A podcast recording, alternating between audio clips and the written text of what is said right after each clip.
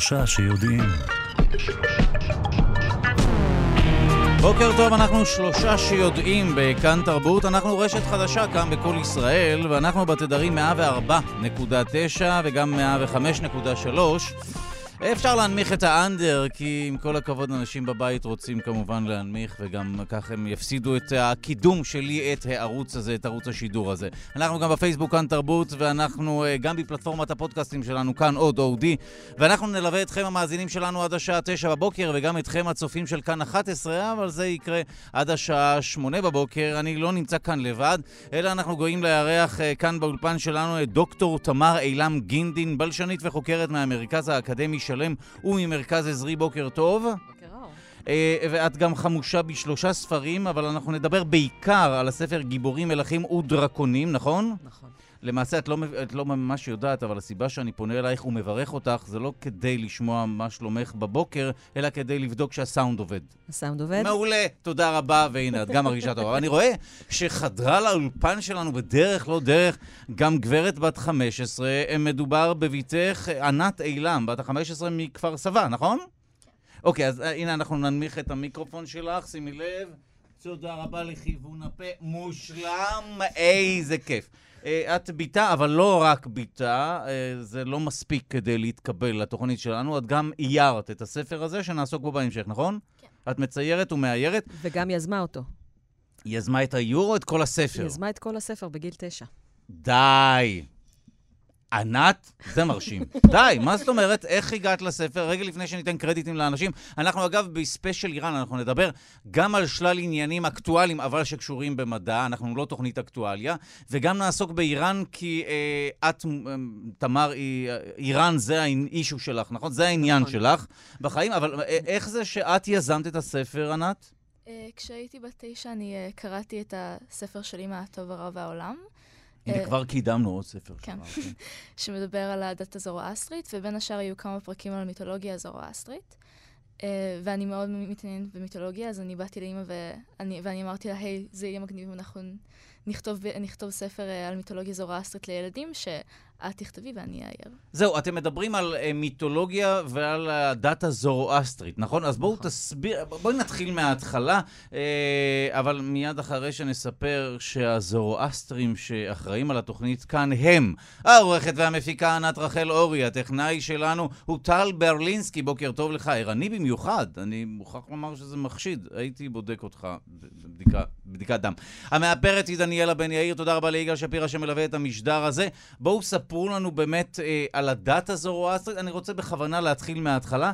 ומה הקשר בין הדת לבין מיתולוגיה? כי לנו אה, ביהדות למשל יש את התנ"ך, אבל אין מיתולוגיה יהודית, לא? אנחנו יש? לא חושבים על זה ככה, אבל יש מיתולוגיה יהודית. כלומר, ש- גם, גם, הסיפורי, גם סיפורי הבריאה שלנו זה סוג של מיתולוגיה. אבל ברגע שעיגנת מיתולוגיה בספר כמו התנ"ך, והוא עבר קנוניזציה.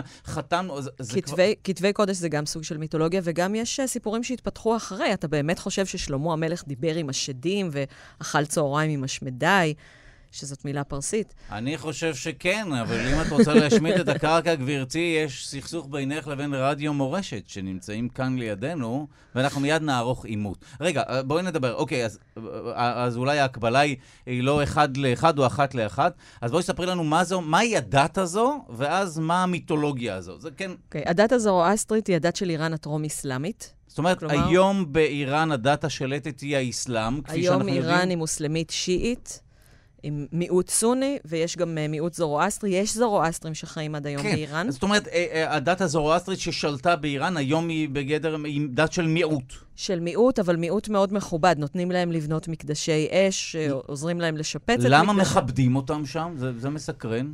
מכבדים מיעוטים כל עוד הם לא מאיימים על השלטון. כלומר, סונים לא מכבדים. בכל טהרן יש, מקדש, יש מסגד סוני אחד שהוא בשגרירות אפגניסטן. אה, גם רודפים את הסונים בבלוצ'יסטן, בכורדיסטן, הם די נרדפים. אה, גם שיעים שהם לא מהזרם המדויק, הנכון, גם לפעמים נרדפים על רקע דתי, אבל למיעוטים שלא מאיימים על השלטון, יש אפילו כיסא בבית הנבחרים, יש כיסא ששמור ליהודים. זאת אומרת, גם את היהודים הם לא רודפים שם, כל עוד הם לא מרגישים מאוימים על ידי היהודים. נכון, כל עוד לא מאשימים אותם בריגול לטובת ישראל, שזה אפשר לעשות בכל עת. אה, אז היהודים שם חיים טוב. הכל בסדר איתם עד שהכל לא בסדר איתם. כן, אבל יש, היו גם כאלה שניסו לעלות לארץ וחזרו. כלומר, טוב שם ליהודים. כן? זו- היו יהודים איראנים שעלו לישראל ואמרו, לא מתאים כאן, הנדל"ן יקר וחזרו לאיראן?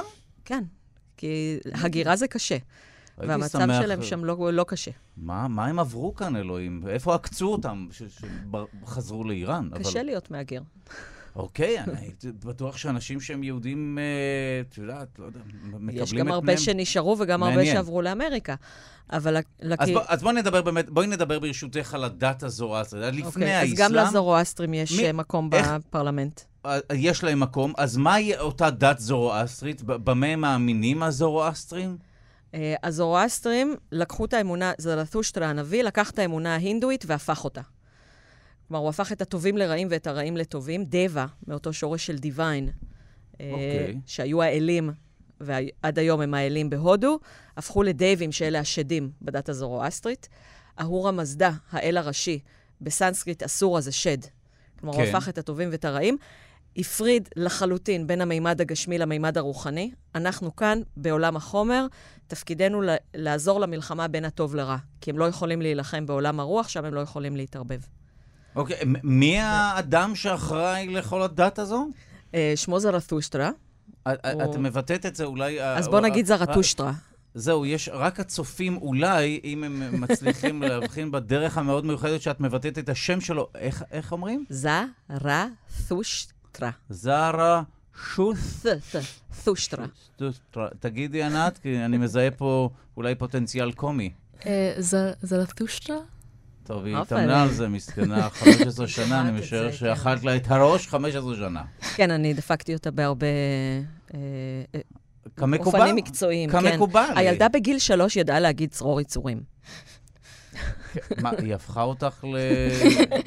הרי לפני זה, זה לא סוד שדיברנו בחדר האיפור, ואמרת לי שאת בעצם חנונית, אבל בניגוד לתקופה שכשאני הייתי ילד ולהיות חנון היה משהו שהוא לא כיף, אה, וילדים היו מתנקמים בך על זה, היום זה לגיטימי להיות חנון. כן, היום יש לנו כנסים, אז כאילו, לא... אה, ואת מאוד חנונית? חברתי.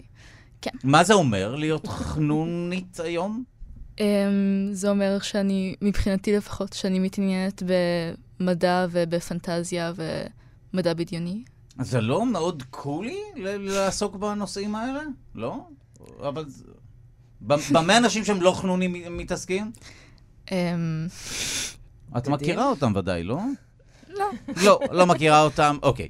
אז אה, מה שנעשה היום בתוכנית, אה, אה, זה אנחנו נדבר על שלל עניינים שקשורים בין היתר לאיראן, וגם נדבר מיד על רעידת האדמה שפקדה את האי היווני קוס בסוף השבוע האחרון, וגם נדבר על חיות בסכנת הכחדה, ומדוע אסטוניה עומדת להיות גבוהה ב-20 סנטימטרים תוך כמה חודשים. אה, זה מאוד מעניין, וגם נעסוק גם ב- בספרים וכולי, ובקשר המיוחד בין חברת מזדה לבין איראן. יש קשר כזה.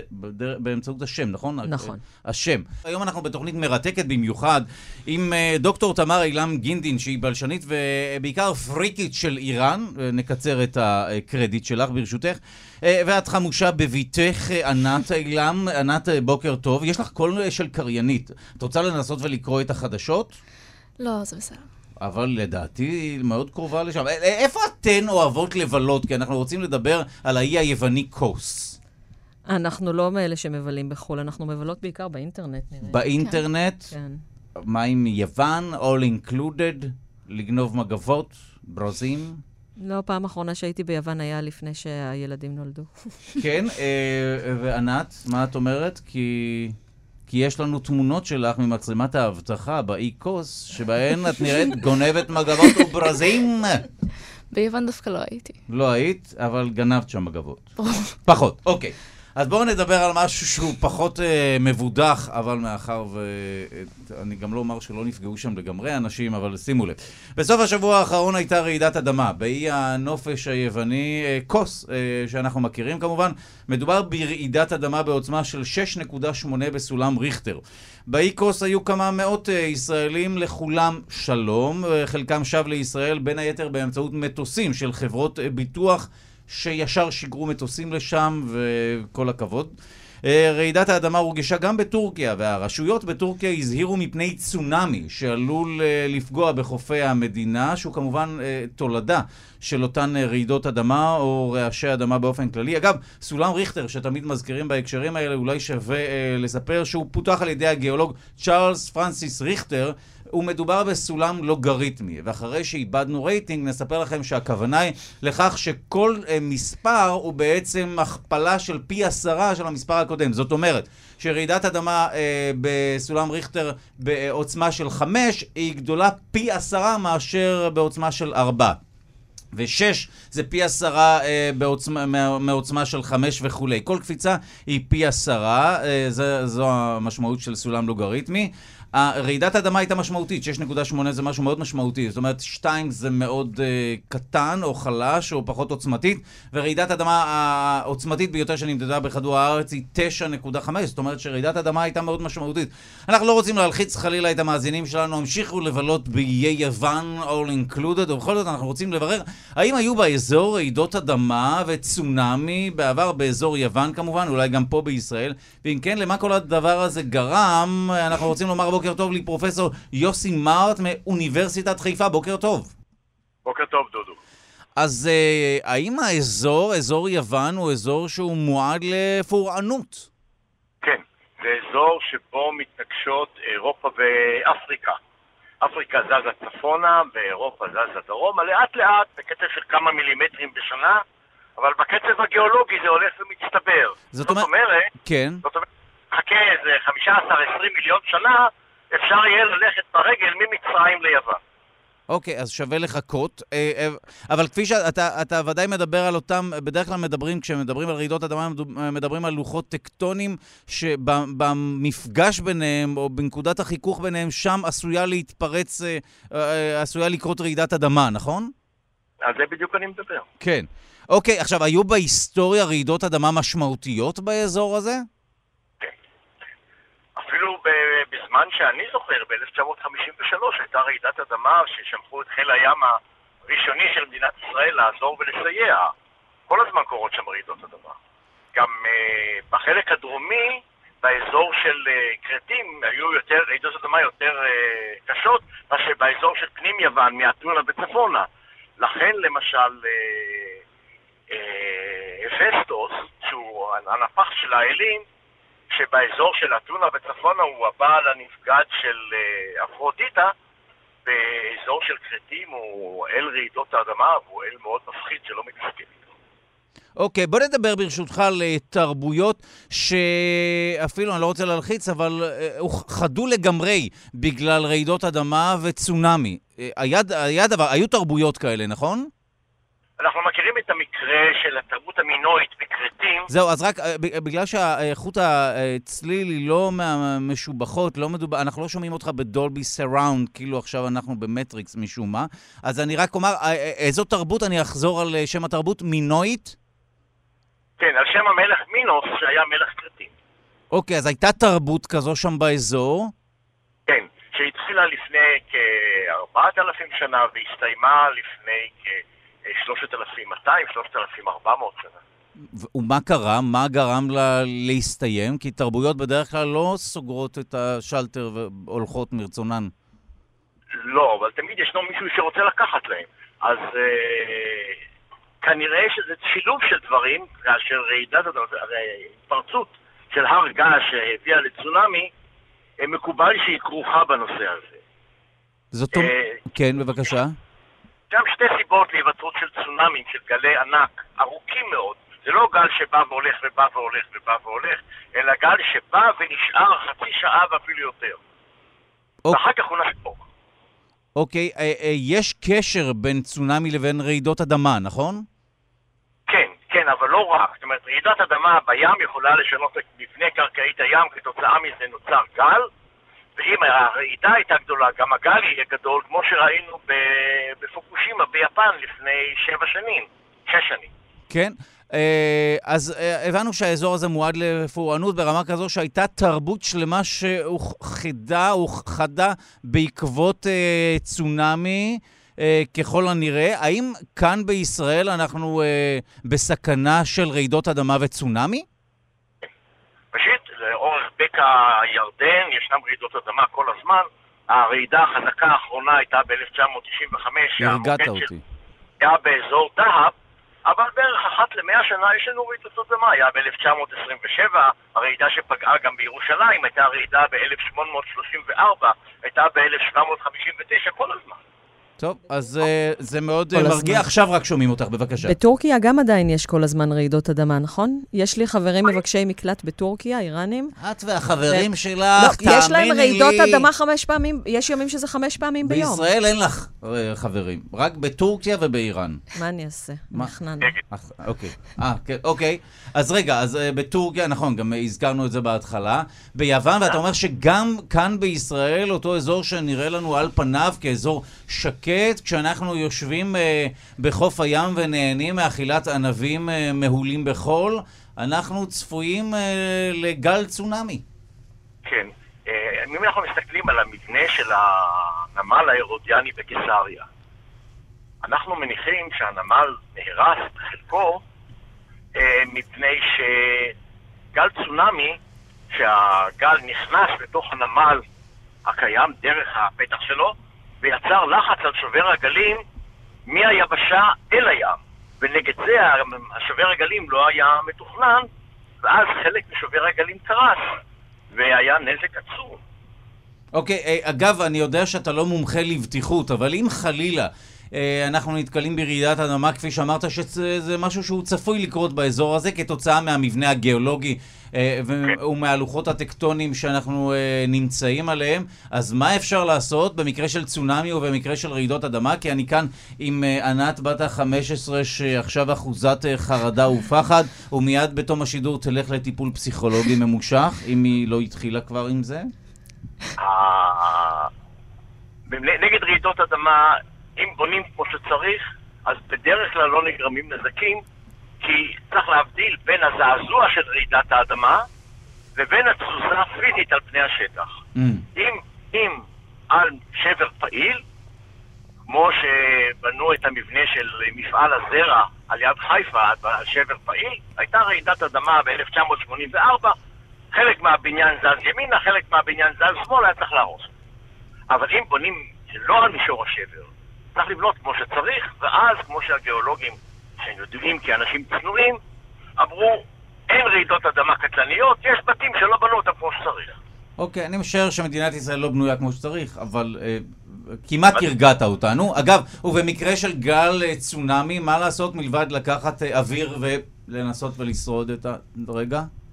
רואים, אנחנו רואים מהצונאמים שפגעו במזרח אסיה, באזורים שבהם לא לגעו בחופים ונשארה אה, צמחייה חופית, אז הצמחייה החופית עצרה את הגל ומנעה נזקים גדולים. זאת אומרת, אפשר לפזר מכשולים בים mm. מתחת למים, שיעצרו חלק מהאנרגיה של הגל, ואז הנזקים הם קטנים. במקום שבירעו את הצמחייה הטבעית ועשו פיתוח ועשו מרינה, חטפו אותה.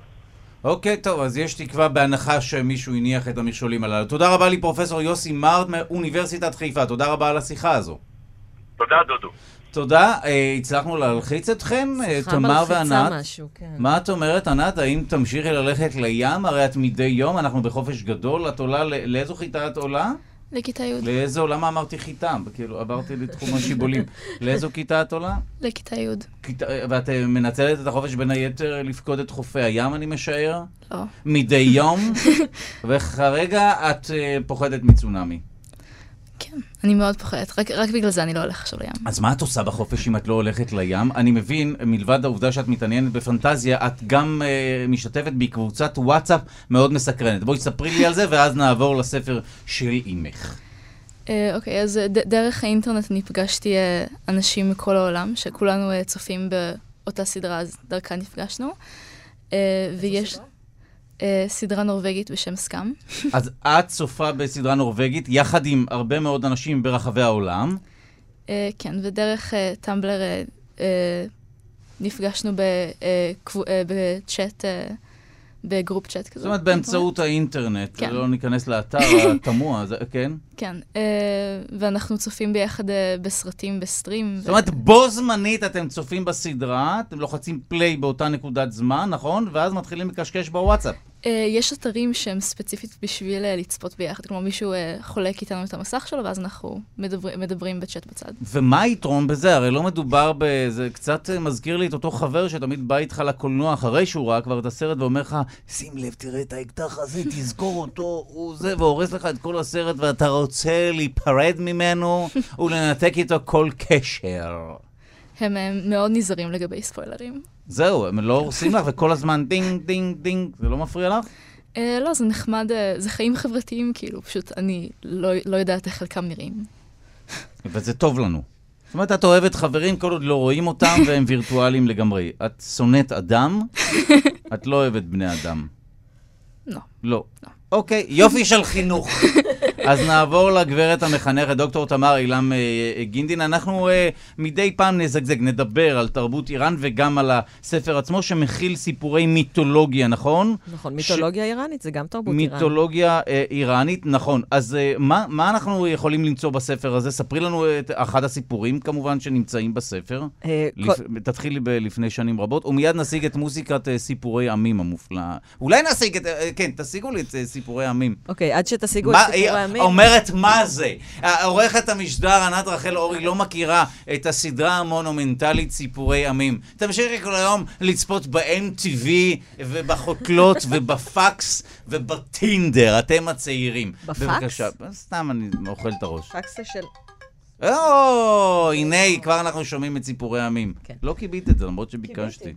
תרבות איראן אוכלת את הראש על תרבויות אחרות, אבל לא כיבתה את הטלפון. רגע, בבקשה, כן. אז בספר יש אה, מיתולוגיה שעיבדתי ממקורות של אה, בערך אלפיים שנה, מלפני אה, 2,500-3,000 שנה ועד אה, המאה העשירית לספירה. זאת אומרת, בחרת שפות סיפורים? שונות.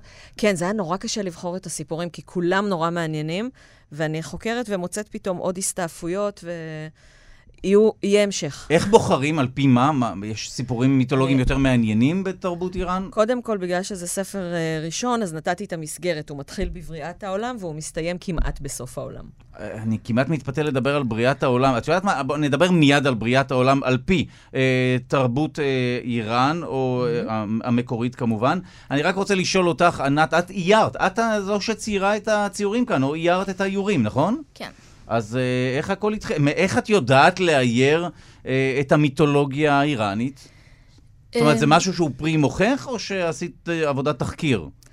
אני עשיתי עבודת תחקיר בכ- בכל... אה, אה, על כל סיפור שאימא כתבה, אני, אני גם קראתי את הסיפור, וגם אה, ספציפית את החלק שאני רוצה לצייר, וגם היא סיפרה לי עליו.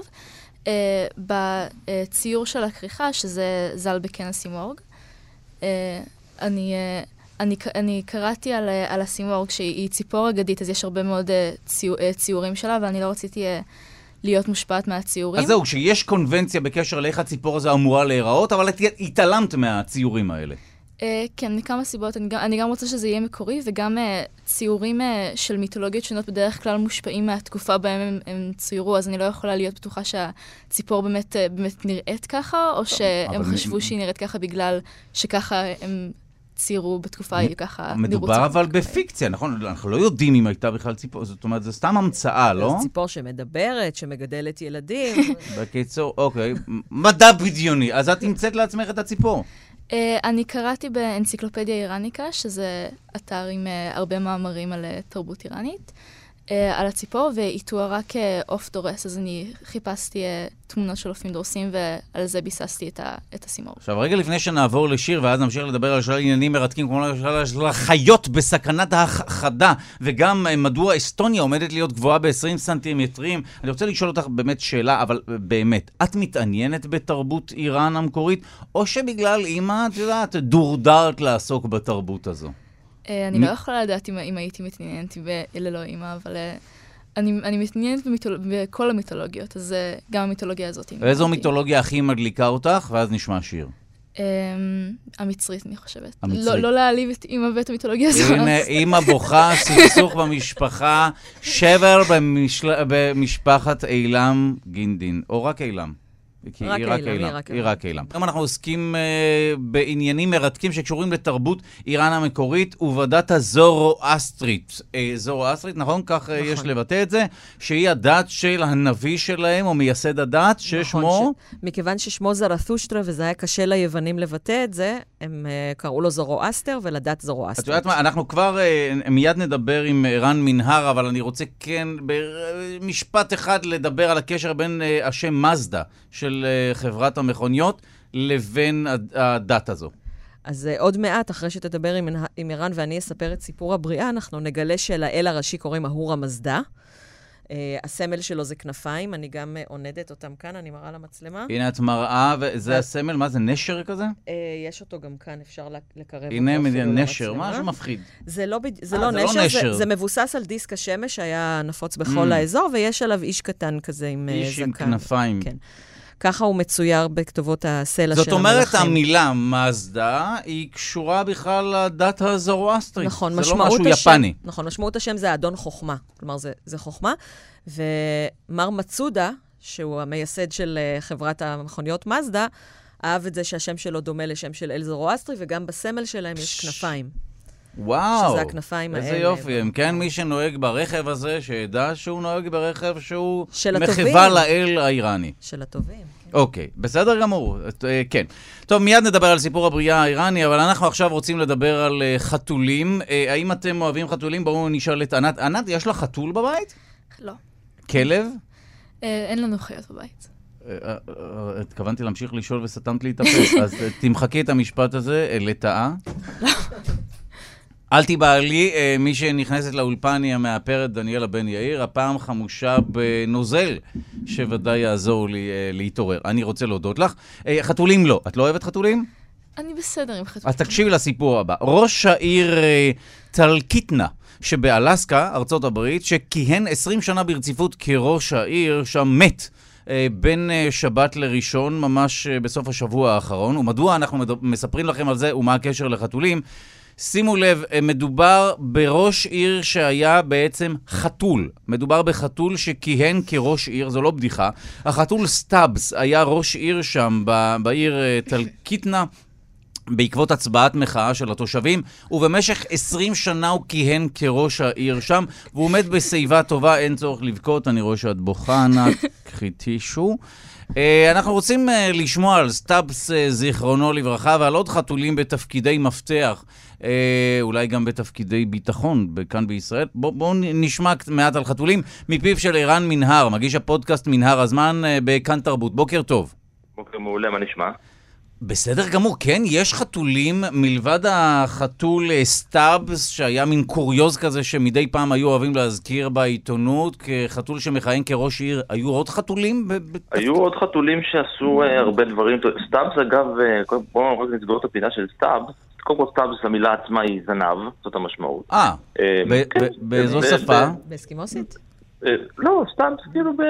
אתה יודע, כינוי באנגלית, כן, אחד הכינויים שכמו ש whiskers זה, אתה יודע, זה שפם, כן, סטאבס זה אה, זנב. מעניין. הוא היה כמעט 20 שנה, כמעט כל חייו הוא היה אה, ראש העירייה ב- בטלקיטנה.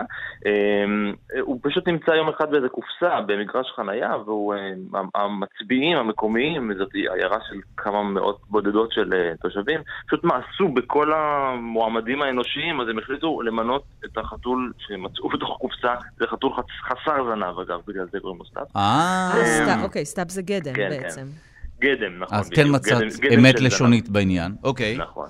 אמ, אז כל יום, כל צהריים הוא היה יורד ממקום מושבו, היה ישן ככה על איזה גג של איזה אוטו, מתחמם לו, היה יורד למסעדה סמוכה, הייתה לו כוס יין שעם- עם מים בפנים, שהיה שותה מים ככה בצורה, הוא היה אטרקציה, אטרקציה ת- תיירותית. אבל אמ, אמ, למשל, אה, חתולים אה, מפורסמים שנסעו במשרות אה, בכירות יותר, כמו לארי, אתם מכירים את לארי, הוא עובד רשמי בממשלת הוד מעלתה. הוא קיבל מינוי בזמנו דיוויד קמרון שהיה ראש הממשלה, כן? מינוי של מה?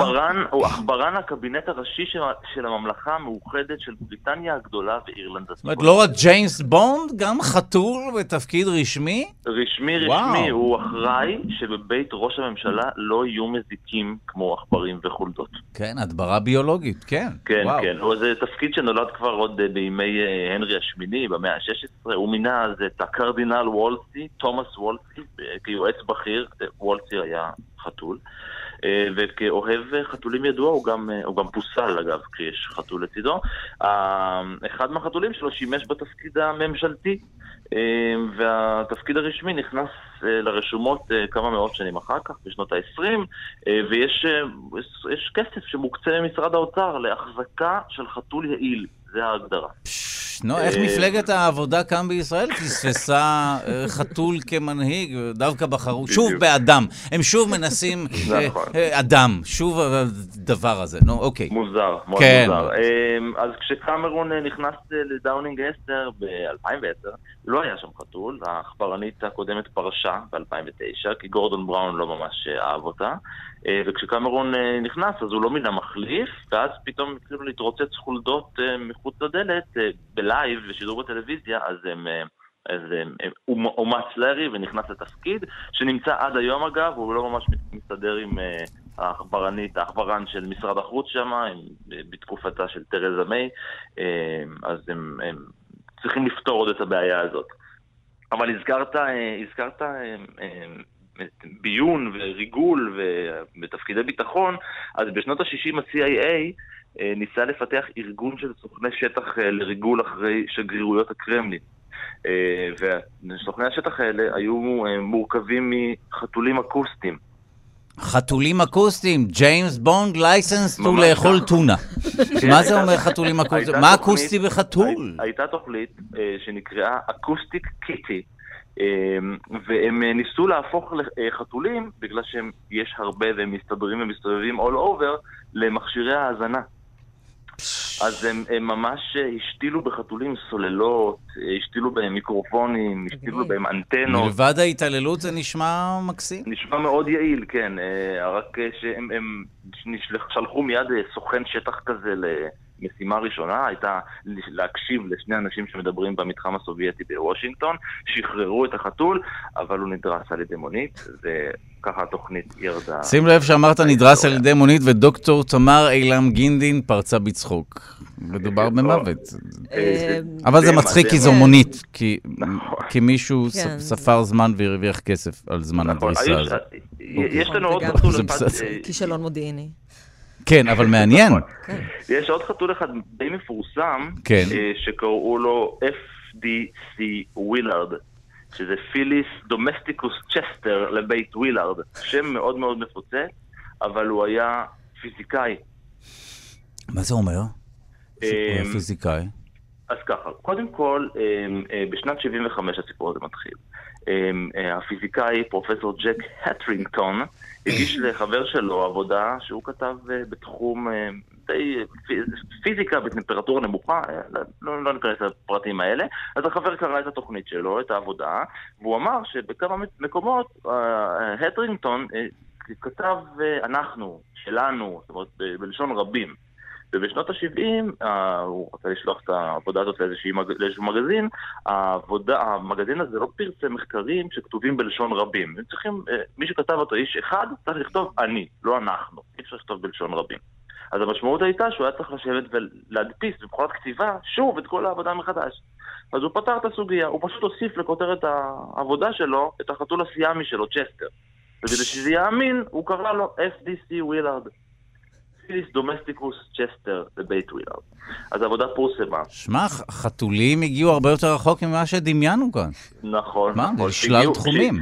מודיעין, פיזיקה, וואו, נכון, רשות עירייה. לא סתם אה, מקדשים את החיה הזאת בכל מיני תרבויות. גרפילד היה נשיא ארצות הברית. מיד גם אני חשבתי על גרפילד, איזה עוד חתולים... לא, אבל גרפילד שהיה נשיא ארצות הברית היה אדם לדעתי.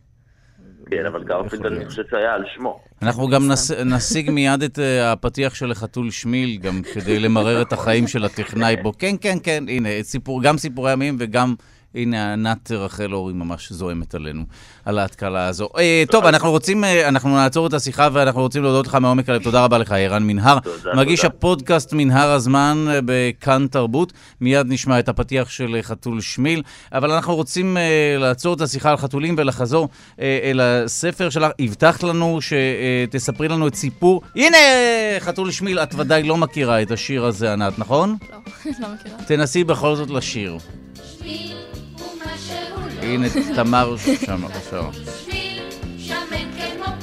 זו הייתה תקופה שאפשר היה להגיד משפטים כמו שמן כמו פיל על חתול, ולא היה היו אפשר תוקפים להגיד אותך. חתולה כושית. בסדר, למה לדרדר את השיח?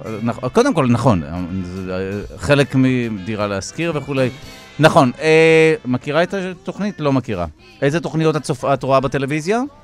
אמ, הפלאש. אמ, גיבורי על בעיקר. הנה, כבר רומז לנו טל ברלינסקי שאנחנו צריכים לעבור לסיפור הבריאה. בראשית. עוד לפני הראשית היה הזמן. זמן ללא שעות וללא ימים וללא מדברת שנים. אגב גם על קריינות, אז זה קקופוניה מוחלטת, אבל אהבתי את זה. זה כאוס. זמן ללא התחלה וללא סוף. הזמן היה בודד והשתוקק לבן שיברא עולם ואדם, ארץ ושמיים, צמחים וחיות, אש ומים. הוא הקריב קורבנות במשך אלף שנים, אך ללא הועיל. לבסוף נבט בליבו ספק. הוא חשב לעצמו, אולי הקורבנות שאני מקריב לחינם הם? אולי לא יהיה לי בן? באותו רגע נבט בו אהור המזדה, האדון חוכמה, האל הטוב והמיטיב, שיברא עולם ואדם, ארץ ושמיים, צמחים וחיות, אש ומים. אך בשל הספק, נבט בו גם אהרימן, הרוח הרעה. אנחנו כמובן נעצור כאן, רגע לפני שאלפי יהודים ממירים את דתם לדת הזורואסטרית הזו, אבל תמיד אני מרגיש מרומה כאילו גנבו מאיתנו את סיפור הבריאה. למרות שה... אה, סיפור הבריאה של הדת הזורואסטרית לא דומה לשלנו. לא דומה לשלנו, אבל- הגבר והאישה צומחים בתוך צמח אחד. האישה אה. לא, לא מוצאת מתוך הגבר. אה, הרבה יותר פמיניסטי כמובן. אה, בכלל, יחסית לזמן, המיתולוגיה האיראנית... אל תיבהלי מיונתן ג'אט שהתפרץ לאולפן, את חוששת כאילו מדובר בהתרעת ביטחון. לא, הוא מיד אה, אה, יעשה כאן כרגע פינה. אמרו לי שדרסו חתול אקוסטי, אני קצת לחוצה. זה היה, מאוד מעניין, אה, במיוחד ההתייחסות לזמן. גם המילה זמן היא מילה אה, פרסית, נכון? נכון. בפרסית. וההתייחסות המאוד מאוד מיוחדת לזמן, נכון? בעצם, מה הם אמרו שם על הזמן? שבהתחלה כן היה זמן. היה זמן ולא היה שום דבר חוץ מזמן. כן, אבל גם הזמן עצמו הוא לא נע קדימה, נכון? לא הייתה לו התחלה ולא היה לו סוף, כמה כן. שזכור לי ממה שקראת? נכון, זה מאוד בהתחלה מעניין. זה הזמן שאין לו התחלה ואין לו סוף. את סיפור הבריאה אני איבדתי ממיתוסים מכמה זמנים שונים, אז הסיפור על הזמן הוא מאוחר יחסית, הוא נוסף במאה הרביעית לספירה, ולפני כן זה מתחיל רק מההור המזדה והארימן. ואת אומרת שעל פי הדת הזורואסטרית, או האיראן, הפרסית המקורית, האישה לא נבראה כתוצאה מהוצאה של צלע מגופו של הגבר, אלא הם פרחו יחד? הם צמחו הם יחד? פרחו יחד, אפילו יש כאן איור של ענתי, שהגבר והאישה צומחים יחד ענתי בתוך... זועד, זה שם החיבה שלך? מי היה מאמין? איך הגעתם הם לענת צומחים לענת? יחד בתוך צמח אחד. מי? אוקיי. אה, האדם הראשון הראשון שנברא היה אין חסר. סכנה אבל שגרסה כזאת אה, חלילה תייצר בקרב הציבור, אה, אה, או תבסס את העובדה שמדובר ביצורים שווים, גבר ואישה? אה, אף- סכנה ברורה ומיידית. זרתושטרה עצמו כתב, השליט הטוב בין אם הוא גבר ובין אם הוא אישה, כלומר, יחסית לזמן זו דת פמיניסטית. למרבה כן, כך. המזל, יש שדה שמשתלטת על האישה במשך חצי מהחודש, ואז האישה צריכה להיות בחדר סגור, בלי חלונות, בלי... אה, אה, אז כמעט בלי אוכל. התיאוריה הפמיניסטית קרסה. אה, חצי... חצי- בלי אוכל גם? לא, אוכל, כאילו, של... כתוב בדיוק כמה, כמה גרם אוכל מותר לתת לה, כדי שלא יהיו שאריות, שזה טמא. רגע, אבל זה משהו שנהגו זה לא לעשות? נמצא או ש- כאן, זה נמצא בטוב הרע העולם, יש לי פרק אכן שלם. נהגו כך כלפי נשים? אנחנו לא יודעים מה באמת נהגו ומה וואו. לא נהגו, אנחנו יודעים מה כתוב בספרים שנשארו. אנחנו יודעים שזה היה החוק. אוקיי, נשמע אנחנו- לא טוב. כן, אבל אנחנו יודעים שאישה שיוצאת החוצה בגשם, צוברת על כל טיפת גשם 15 חטאים מהסוג כמעט הגבוה ביותר. טוב, אז... אה, זה אומר שהם יצאו בגשם. טוב, אה, לא כיף, אבל אני חשבתי שיש פה איזה דת שהיא החלה כפמיניסטית וכולי, יש- אבל יש כמעט. גם, יש גם גיבורות אני אוהב את זה שאת פמיניסטיות. אוהבת את הפן, תמיד את ההומני ואת היפה בדת הפרסית והזורואסטרית, והפן המכוער והקשה והלא אנושי, את מתעלמת ממנו. אה, אני מתעלמת באלגנטיות. שניהם נורא יפים בעיניי, אבל הפן היותר קשה, יותר יפה בעיניי, אה, כאילו, זה יותר מעניין, אבל לא הייתי רוצה להיות אה, אישה זורואסטרית. לא, אני משער שלא. ענת, את, כשאת שומעת על הדת הקדומה הזו, האם את רוצה חלילה להמיר את דתך? חלילה. אה, לא, אני חושבת שאני אשאר עם יד. זה מאוד הנה. קשה, מאוד קשה להמיר את הדת לדת הזרואסטרית. אתה צריך לעבור טקס טיהור ארוך שכולל רחצה בשתן פרים. במה? רוב האנשים, שתן פרים שעמד חצי שנה בשמש, זה המטהר העיקרי. את- רוב, ה- מה- מה לא זה מאוד בזה? קשה להפוך לזורואסטרי, זה אה, לא קורה. ו- טוב, אה, שכנעת אותנו. גם כך אנחנו לא רוצים להמיר את דתנו. אנחנו אוהבים את מה שאנחנו והכל בסדר.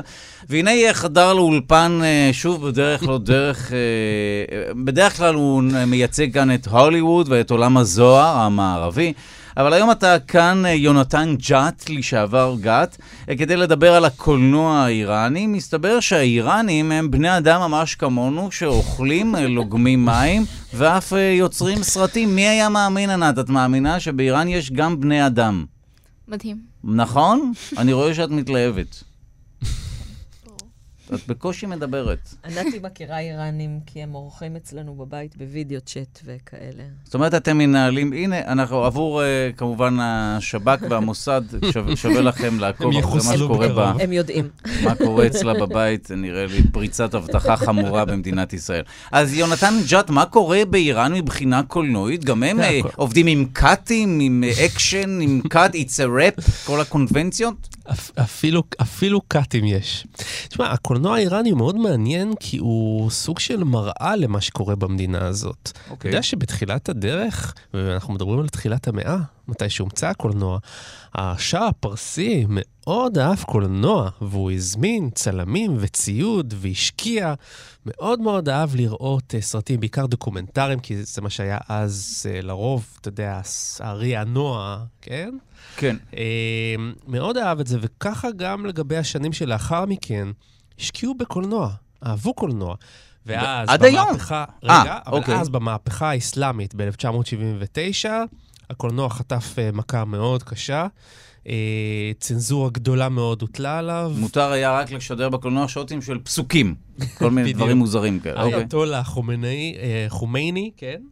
אה, לא הסכים... אתה כאן ש- טועה בשמות, ויש פה מישהו לא, לא, שיושב לך על הזנב. כן. חומייני זה נכון, הוא היה לפני חמינאי, אה, אבל עד היום באיראן, אם אתה רוצה להוציא סרט, אני גונבת לך? לא, לא, זה בסדר גמור. שצריך? זה בסדר שהבאנו להוציא- לכאן אדם ברמה של יונתן ג'אט, ואת משפילה אותו, כמו שבחיים אנשים לא התייחסו אליו. הרי הוא מנכ"ל התאגיד בפועל. כאילו, אנשים משתחווים לו כאילו הוא היה זרטוסטרה.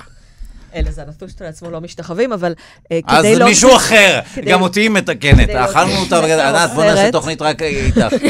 נתקו לה את המיקרופון. אה, כדי להוציא ספר או סרט, אתה צריך רישיון ממשרד ה- ממשרד ההדרכה האסלאמית. אתה לא יכול ממש ככה לעשות. צנזורה קשה, אבל יש קולנוע איראני חופשי, לא אז. פה ושם? אז... ואחר כך, כמה שנים אחר כך, דווקא באמצע שנות ה-80, סוף שנות ה-80, מתחילה התעוררות מחודשת של הקולנוע הזה, אה, בעקבות אה, רפסנג'ני, שעלה לשלטון, תקני אותי אם אני טועה. חמינאי החליף את חומייני, אבל רפסנג'ני הפך לאיש החזק. בדיוק, האיש החזק, ושהוא היה קצת, מחשבה קצת יותר ליברלית, בואו לא ניסחף. בואו נגיע, בוא נגיע לתוצרים. כן, מעניין. אה, יש סרטים, אה, קודם כל, הסרטים האיראנים נחשבים אה, למאוד מתקדמים דווקא בזרם שנקרא העולם השלישי. דווקא העולם המערבי שמביט על העולם כאילו הנחות במרכאות, האיראני, היותר בסיסי, הפטריארכלי, המקום של האישה, המקום של הגבר, שכאילו נתקעו קצת מאחור. ודווקא שמה יש קולנוע מאוד מאוד פיוטי ומאוד עדין. תראה, מדינה כזאת שהיא נחשבת למדינה אלימה שמאיימת על כל העולם בהפצצות גרעיניות, מצליחה לייצר סרטים מאוד מאוד פשוטים, כן, רגועים זה מה שאני יודע, שפה ושם כל ההיפסטרים שומעים שבסינמטק או משהו כזה יש אה, סרט איראני, משהו רגיש וכולי. נכון, נכון. למשל, יש סרט נפלא, שאני ממליץ לכולם לראות, וזה אפשרי, כי זה בחינם בוואלה VOD, עושים להם קצת פרסומת, לא נורא, אה, נקרא גאבה, גבי. כן. וזה... אומר, ש- תיקנה אותך, גאבה. גאבה. גאבה. גאבה. זה- היא אמרה את אותה מילה, אבל זה תיקון, רק תרגיש השם. כן. שזה שם של אה, שטיח, שנשים אה, הורגות אותו. אה, אבל זה גם שם הדמות של הסרט. ואם אתה רוצה בככה מטאפורה זולה, חייה נהרגים עם השטיח הגבה. ושם מדובר על, אה, על אישה שההורים לא מרשים לה להתחתן עם הגבר שהיא רוצה. כל הסרט הזה הם צילומים שלא תמצא בסרטים אירופאים, ובטח לא בסרטים אמריקאים, עם מוזיקה מופלאה של אה, עליזאדה, שנחשב לאחד ה... עליזאדה, אחד המלחינים הגדולים של איראן, וזה סרט מדהים ביופיו, שאי אפשר פשוט לתאר אותו אחרת, פשוט צריך לראות אותו. וגם את הסרטים האלה מצנזרים שם באיראן, או שנותנים... הם יח- צריכים לקבל רישיון, ואם אם יש שם דברים שלא לא, מס- לא עולים בקנה אחד עם הערכים של השלטון, אז מצנזרים אותם. שאלת שאלה מצוינת בול, כי, כי בגלל הצנזורה הזאת, כן. לא נותר אלא לבימאים יפה. ללכת אל הקולנוע הפיוטי. ולאישי, הפיוטי, לא פוליטי, מאוד. לא חתרני, מעניין מאוד. לא כזה שמערער את יסודות המשפחה, וכן? ולכן, בגלל האילוצים האלה, יוצאים שם סרטים מופלאים ומדהימים. עכשיו, יש סרטים שנעשים באיראן אה, ויוצאים לעולם, אבל לא מוקרנים באיראן? יש תעשייה שהיא... אה, שפניה אה, חו- החוצה?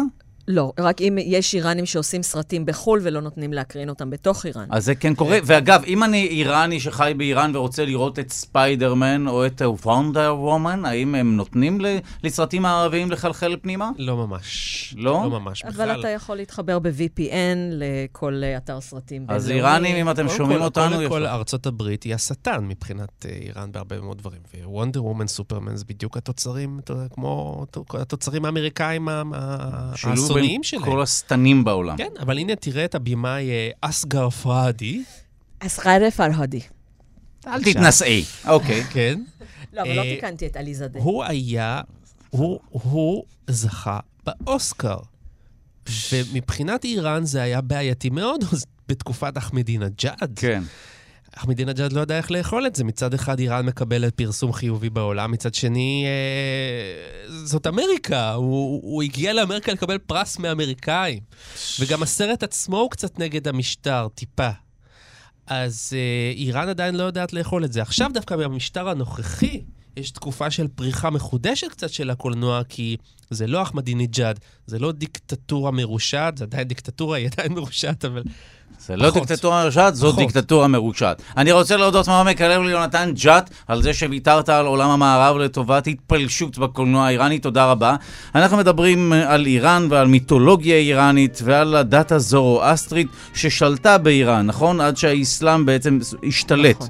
על המדינה, אבל לא רק, אנחנו אה, דיברנו בשעה הקודמת על רעידת האדמה שפקדה את האי היווני קוס בסוף השבוע האחרון. אה, לשמחתנו, אין, אה, היו שם מאות ישראלים, כ-600 ישראלים, אבל הם, חלקם חזר כבר לישראל, וחלקם פשוט נשארו שם, אבל לכולם שלום. נדבר מיד על חיות בסכנת הכחדה ומדוע אסטוניה עומדת להיות גבוהה יותר ב-20 סנטימטרים. נספר לכם שמי שעמל על השידור המורכב הזה הם אה, ענת רחל אורי, העורכת והמפיקה. תודה רבה לטכנאי טל ברלינסקי, תודה רבה למאפרת דניאלה בן יאיר ותודה רבה ליגאל שפירא.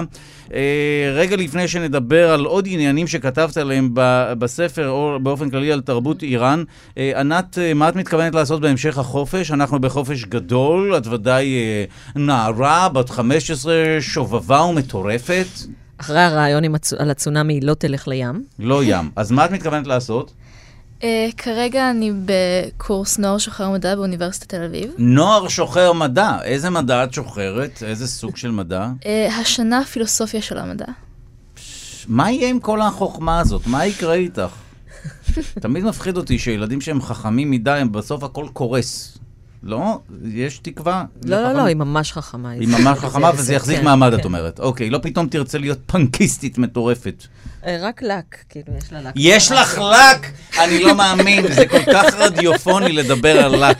זו הפעם הראשונה ש... תראי לי את הלק, אז נתאר עבור המאזינים שלנו. זאת אומרת, לא, מדובר בצבעים שונים, נכון? את אה, אה, משכת את הציפורניים שלך בלק בכמה צבעים, וזה מרד הנעורים שלך. כן. אוקיי, אז אה, נוער שוחר מדע, מה עוד את מתכוונת לעשות? Um, אחרי נוער שוחר מדע יש לי uh, שבועיים של uh, חופש, ואז יש לי מחנה קיץ טומבה, שזה מחנה של מתמטיקה. זאת אומרת, לרגע לא חשבנו שבאמת אה, תתנהגי כאחד הילדים. מדוע לה- להיות ילד כשאפשר להרוס את הכל? לא, סתם, אני צוחק כמובן. מתמטיקה, מה זה אומר? Uh, המחנה זה בנושא הצפנה בתורת המספרים, וזה שבועיים בתנאי פנימייה בטכניון. זה מאמן אותי לקראת הפנימייה של שנה הבאה. זהו, את מתכוונת להיות אה, ב- בפנימייה, זה בא לך על תנאי פנימייה? זה תמיד, אה, זו תמיד שאלה שתהיתי. כי- כאילו, הכ- הכל כי מגיע אני מהארי תמיד פוטר. הרגשתי שההורים. מנסים להיפטר ממני. כל פעם שהיו שולחים אותי למקום רחוק לישון שם, הייתי בטוח שהנה, הם הצליחו, המזימה הצליחה. אבל את מרגישה כך או שלא? אה, אני, אני אה, מאוד מרגשתי ללכת לפנימייה, בגלל שתמיד הכל חוזר להארי פוטר, אז כאילו זה כמו הוגוורטס. אה, אוקיי, יש לך רפרנס מאוד אה, מדליק. אז אה, אנחנו רוצים לחזור, אחרי יש שעסקנו לה גם תיק של הוגוורטס. בלק אה, אה, ושלל עניינים, בואו נדבר על תרבות איראן. רגע לפני ששוב נקפוץ לדת הזורואסטרית, מה האיראנים היום רוצים מאיתנו? מה עשינו להם? הם רוצים אלה? לא מה הם רוצים דבר. להשמיד ולהשמיד? לא, לא. שיתעסקו בשטויות שלהם. אז רוב האיראנים באמת מתעסקים בשטויות שלהם, לא רוצים להשמיד אותנו. רוב ה... אה, באיראן יש איזה 80 מיליון אנשים, רובם, אה, אם תגיד להם אני ממדינת אויב, אז הם ישאלו אותך, אתה סעודי, אתה עיראקי, אתה רוסי. אה, המ- הממשלה מאוד נגד ישראל. כלומר, בגלל... זאת תמיד הטענה שההנהגה נגד ישראל והעם לא, למרות שאנחנו הרבה זה לא פעמים... 100 אחוז, אין 100 אחוז. כמו שפה אני יכולה להגיד שרוב העם לא רוצה להשמיד אזרחים איראנים, אבל יש כאלה שכן, אנחנו... להשמיד אזרחים, אני יכול להבטיח לך שאין פה, לא תמצאי הרבה אנשים שרוצים להשמיד אזרחים אני איראנים מוצאת אותם בישראל. רק בטוקבקים של כל מיני כתבות. אה, עזבי. נכון. גם רוצים להשמיד אותי בטוקבקים, עזבי, זה שטויות. לא, זה באמת שטויות. כן. אה, אז העמים הם לא במריבה, ישראל לא אויבת של איראן, הממשלות אויבות, והרפובליקה האסלאמית... אבל אין לנו סכסוך איתם על שטח כלשהו, או לא יודע מה, הם... הרפובליקה האסלאמית רואה את עצמה בתור מנהיגת העולם האסלאמי בכלל, גם השיעי וגם הסוני, ואנחנו אה, שטח אה, מוסלמי כבוש. אנחנו כבשנו את בית המקדש, שזה ירושלים. אה, אז עוד פעם מבחינתם- זה, חזרנו יש, לזה. יש יום קוץ, יום קוץ שזה אה, ביוני, לרגל מלחמת ששת הימים, שיש הפגנות גדולות ברחוב, או לפחות משתדלים להראות כאילו יש הפגנות גדולות. אם כן. אין מספיק, אז אנשים עושים, אז עושים פוטושופ, מביאים ניצבים. או מביאים פ- פוטאג' משנים קודמות, לא כן? חייבים ניצבים אה, היום. ברור. שאפשר, שמותר לשקר, הכל... כן, מישהו בפייסבוק כתב, ראיתי את דוד שלי שמת לפני ארבע שנים. די, אה, אוקיי, כן. מצחיק מאוד. אוקיי. אז, אה, אז המשטר עושה תהלוכות אז פשוט כחלק מהעולם האסלאמי כולו, הם רואים בנו כאויב. כן, וגם כי צריך אויב. אה, פעם אה, פגשתי איראני באחד ממסעותיי, והוא שאל אותי, מה דעתך על היריבות בין המדינות? אמרתי, תראה, חמינאי צריך את ישראל כמו שביבי צריך את איראן. תראי, זו טענה שבנסיבות אחרות, אה, לא, טוב, היא טענה מאוד קשה ו... צריך איזשהו mm. אויב אה, כדי, אה, כדי לשלוט. כל ניסיון לעשות הקבלה תמיד נדון לכישלון, כי אני לא חושב ש... אנחנו לא מאיימים להשמיד אף אחד, אני חושב, לא? זה לא מה שהם חושבים. כלומר, השלטון כן מנסה להראות שאנחנו מאיימים על האסלאם. בכל מקרה, הם מעדכנים אותי שמלשכת ראש הממשלה מברכים אותך ורוצים להודות לך על ההקבלה המזעזעת הזאת. אוקיי, אה, בואי נדבר אה, לרגע על הטוב, הרע והעולם. מאוד מסק... מושגים של טוב ורע הם מאוד מסקרנים בכל מה שקשור לאיראן באמת. מי הטוב? מי הרע? אה, אז לפני זרתושטרה, הטובים היו הדייבים, האלים, והרעים היו האסורה, שזה השדים. אחרי זרתושטרה הוא הפך אותם. הדייבים הם השדים, הם הרעים, וההור המזדה הוא הטוב. מה הקטע באמת בלהפוך? מה, השטן הוא זה הטוב? בדיוק מה שקרה באלף... לא, אה, הוא הבין שבעצם הדייבים הם הרעים. מה זה הבין? אבל הם היו... הוא היה נביא, הוא היה לו insight. אז הוא הפך את הטובים ואת הרעים? הוא הפך את הטובים ואת הרעים, שזה בדיוק מה שקרה ב-1979. שישראל והמערב היו טובים והערבים היו רעים. לאיראן ולערבים יש אה, היסטוריה מאוד ארוכה של סכסוך. כן? עד היום איראן וסעודיה רבות ביניהן על ההגמוניה בעולם האסלאמי. אוקיי. אה, ואז ב-1979, פתאום ישראל וארצות הברית נהיו השטן הגדול, ואנחנו רוצים כן לעשות אה, אחדות אסלאמית. אנחנו הסיידקיק, אבל אנחנו השטן הקטן? כן. אוקיי, יופי. איזה כיף. אז הם פשוט הפכו את זה, ואת אומרת שזה תהליך שהוא, הנה, הוא גם קרה בהמשך. כן, וה- והרבה איראנים שנמצאים איתי בקשרי אה, פייסבוק אומרים שבגלל שהממשלה אומרת שאנחנו רעים, אז אנחנו רוצים, שישראל רעים, אז אנחנו רוצים להיות בקשר עם ישראל, כי אנחנו בטוחים שהיא טובה. אז מאוד יכול להיות שאחרי המהפכה הבאה זה שוב יתהפך. אני לא בטוחה, אה, כי מאז צוק איתן דעת הקהל באיראן מאוד השתנתה לרעת ישראל. אבל עד צוק איתן, בהחלט הייתי יכולה להגיד לך שאני רואה המון תמיכה בישראל. מעניין. עכשיו, אה, בואי ברשותך שוב נח- אה, נחזור לאחור, ואז אה, נשמע שיר, כן מסקרן אותי. דיברנו על דת שהיום היא דת מאוד מינורית או קטנה, נכון? הדת הזורואסטרית, שגם כן השפיעה על העולם. יש גם הרבה מילים בפרסית שהשפיעו גם עלינו כאן בעברית, נכון? נכון. ואת הרי בלשנית, אז איך אפשר להביא אותך לכאן בלי לחלץ ממך כמה מילים אה, מפרסית, שאפילו אנחנו משתמשים בהן? נכון. אה, הפרסית חדרה לעברית בשלושה שלבים. פרסית עתיקה חדרה דרך התנ"ך, זו השפה של דריווש, של כורש, של אחשוורוש. אה, נכון. ומילים שחדרו מהתנ"ך, או שהם בכלל לא חדרו, כמו החשדרפנים, שאף אחד לא משתמש היום כמעט. רגע, החשדרפנים, המילה הארוכה ביותר בתנ"ך תמיד היא מוצגת כך, היא מילה ממגילית... והחשדרפנים. נכון, וה... נכון, אה, הם, אה, זו מי- מילה ממגילת אסתר, נכון? נכון. והיא המילה הארוכה ביותר בתנ"ך. נכון, אבל אם אתה מוריד ממנה את וה וסיומת רבים של העברית, ותנים, ואת האלף שהיא נועדה אז לאפשר זה נהיה לעברית לקרוא, ניקניים. זה נהיה חשתרה פאוואן. אה, ומה משמעות המילה? מה הם, שתרה- מי היו אותם האחשדרפנים? חשתרה זה ממלכה, פאוואן זה מגן, והחשתרה פאוואנים היו בעצם שרי? המ- מילולית מגיני הממלכה, אה, אבל. שרי המדינות. איזה זה יופי. ב- כשכתוב שרי המדינות לפניו, זה תרגום מילולי של חשתרה פאוואן. ואת, ואת גם מבאסת ואומרת שלא מדובר במילה הבאמת הכי ארוכה, כי זה מתחיל ב... המילה מתחילה ב... וה, והריבוי. כן, מבחינה זה... גרפית זאת המילה, היחידה הגרפית הכי כן. ארוכה בתנ"ך. וואו.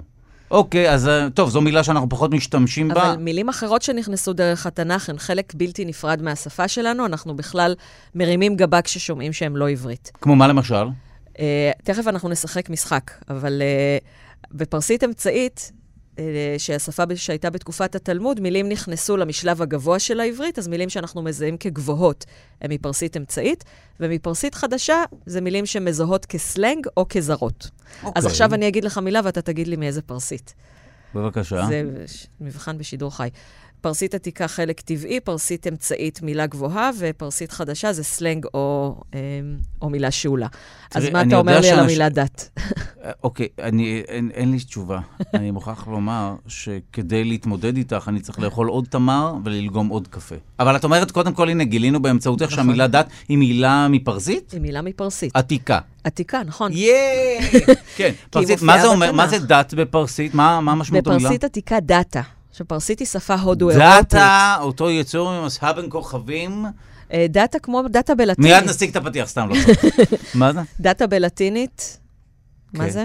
דאטה, אה, כמו דאטה במחשבים? נתונים? נכון? נתונים, בדיוק. נתון זה מה שניתן, ומה שניתן על ידי המלך או על ידי האל, זה החוק. אז גם דאטה זה מפרסית? לא, זו התפתחות משותפת. ללטינית ולפרסית יש מקור משותף. כן? כן. מה את אומרת, ענת? זה מטורף, לא? ממש. היא לא הפכה אותך עכשיו?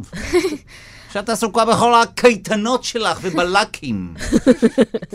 היא רגילה לזה מהבית. די, כן, כן, אני את. ההרצאות האלה, אה, זה זהו, את כבר פחות פעם מתלהבת מזה. די. קודם כל לא ידעתי שללטינית ולפרסית אה, אה, יש מקור משותף. כן, בפרסית למשל, אני אתן לך כמה מילים פרסיות, ותראה ודת שאתה יודע... ודת, את אומרת שיש גם כן. קשר בין דת לדאטה בעצם. נכון. וואו.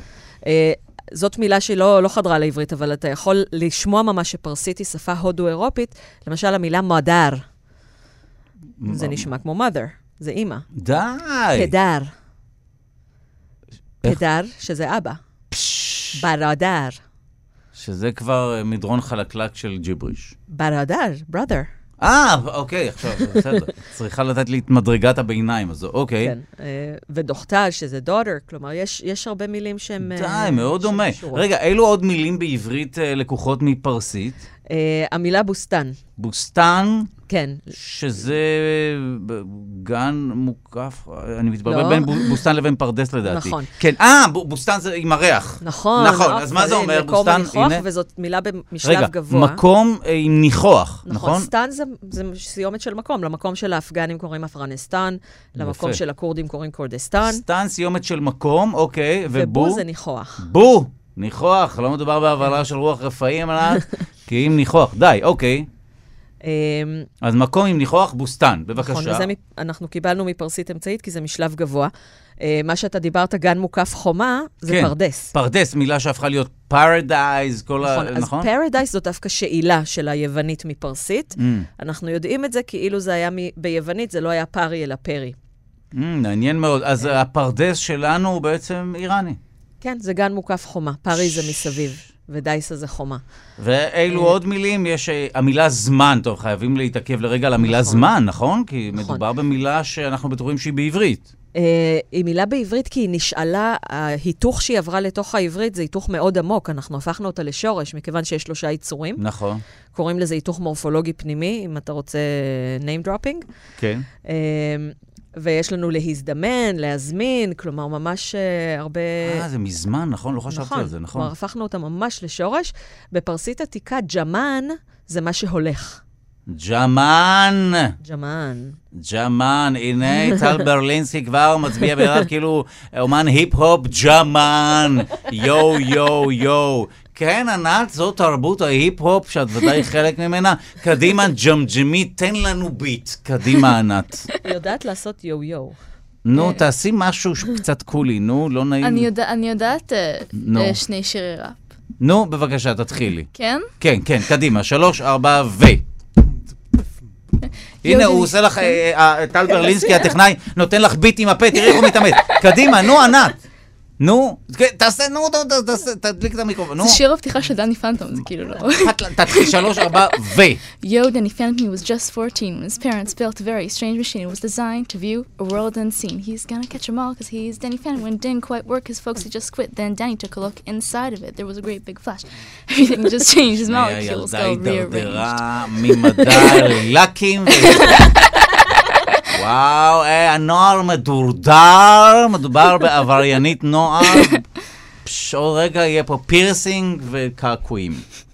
לא. לא, לא. לא. אז רגע, יש עוד מילה אחת שעורכת המשדר ביקשה שנתייחס אליה. האם, היא שואלת, אה, ענת רחל אורי, אה, שואלת האם המילה בלגן מקורה בפרסית, או שמדובר במיתוס שרץ כאן במשרדי תאגיד השידור הישראלי, ועלינו לסגור אותו שוב ולפתוח אותו מחדש כתאגיד שני. בלגן זה מפרסית? קודם כן? תגיד לי מאיזו פרסית? חדשה, עתיקה או אמצעית? נשמע לי כזה אמצעי. סלנג.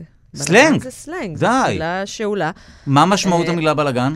בלחנה בפרסית... בלחנה. בלחנה זה הלמעלה של הבית, ששם שיש אה, יש. יש כמה תיאוריות, או שיש כאילו בוידם כזה מבולגן, אה, או שזה יפה. מרפסת, בלקון, זה גם בלחנה, שמשם די. היו עושים בלגנים בלגן ובלקון, יש קשר. כן. וואו, זה מרתק. וזה עבר דרך רוסית. אנחנו, העברית קיבלה את זה מרוסית, הרוסית קיבלה את זה מפרסית. ברוסית אומרים בלגן? בלגן ברוסית זה קרקס או במה גבוהה שהיו עושים עליה הופעות פרועות, ואז זה אנחנו נבדוק הפך את זה עם לבלגן. רדיו רקע שנמצא כאן לידינו. כן, בלגן, בלקון, ב- וכל זה כן. קשור. כל זה קשור ללמעלה של הבית. וואו, איזה יופי. דיברנו על המילה בלאגן ולא ידענו את זה. טוב שאת מזכירה לנו את זה. אנחנו נעצור לרגע את השיחה על איראן כדי לדבר על חיות שעומדות אה, להיעלם מן העולם.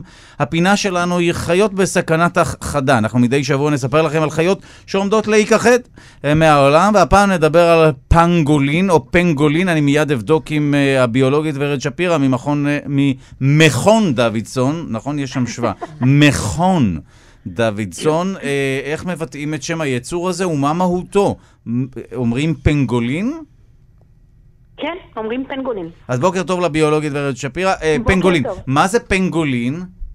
פנגולין, המילה פנגולין מקורה בשפה המלאית, והמשמעות של זה זה משהו שמתכדרר. והפנגולין הוא יונק, הוא יונק, ש... אה, יש בעצם, זו סדרה של, שמכילה אה, אה, משפחה אחת שיש בה שמונה מינים, שמונה מינים של פנגולין שמחולקים באפריקה ובאסיה. אה, אם מנסים לתאר אותו, זה נראה קצת כמו החלאה בין חיה לאצטרובל. זהו, אז זה תוך כדי יונק שיחה אני ממש אה, מתעקש לראות איך הוא נראה ולתאר למאזינים שלנו פנגולין. את אומרת, אה, מדובר ביונק שנראה כמו... אה, אוקיי, אני רואה את זה, מין סוג של כמו ארמדיל קטן, שבאמת זהו, שהוא- הגוף שלו הוא כמו. אצטרובלי כזה, עם הוא קשקשים כאלה. מכוסה בקשקשים, כולו מכוסה בקשקשים חומים שהם וואו. חדים בכתבות שלהם.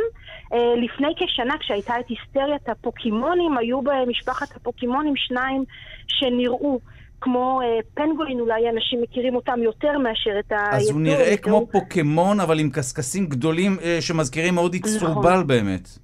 ואמרת שהוא פוקימון. מזכיר אה, אה, ארמדיל או דוב נמלים, אבל קצת. הם לא קרובי המשפחה שלהם.